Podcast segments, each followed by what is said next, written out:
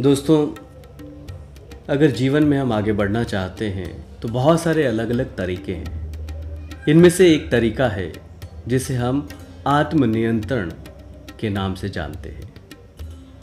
आत्मनियंत्रण जीवन में हमें हर परेशानी से दूर रखता है और सभी मर्ज की दवा के रूप में इसे आप समझ सकते हैं। आत्मनियंत्रण का एक उदाहरण हमारे पास है आपने सुरेंद्रनाथ बैनर्जी का नाम तो सुना ही होगा। बंगाल के राजनयिक थे, साथ ही साथ स्वतंत्रता संग्राम सेनानी के रूप में आप उन्हें जानते हैं। एक मर्तबा बंगाल में बहुत बड़ा सम्मेलन होने वाला था, जिसे संबोधित करने के लिए बैनर्जी साहब को ही जाना था। पर अचानक एक दुखद घटना हुई, उसी दिन सुबह सुबह बैनर्जी साहब के बेटे का निधन हो जाता है।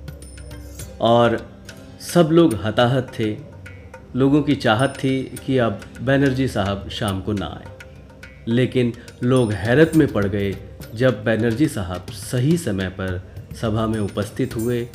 उपस्थिति नहीं, बल्कि लोगों को इस ढंग से संबोधित किया कि मानो कुछ हुआ ही ना हो।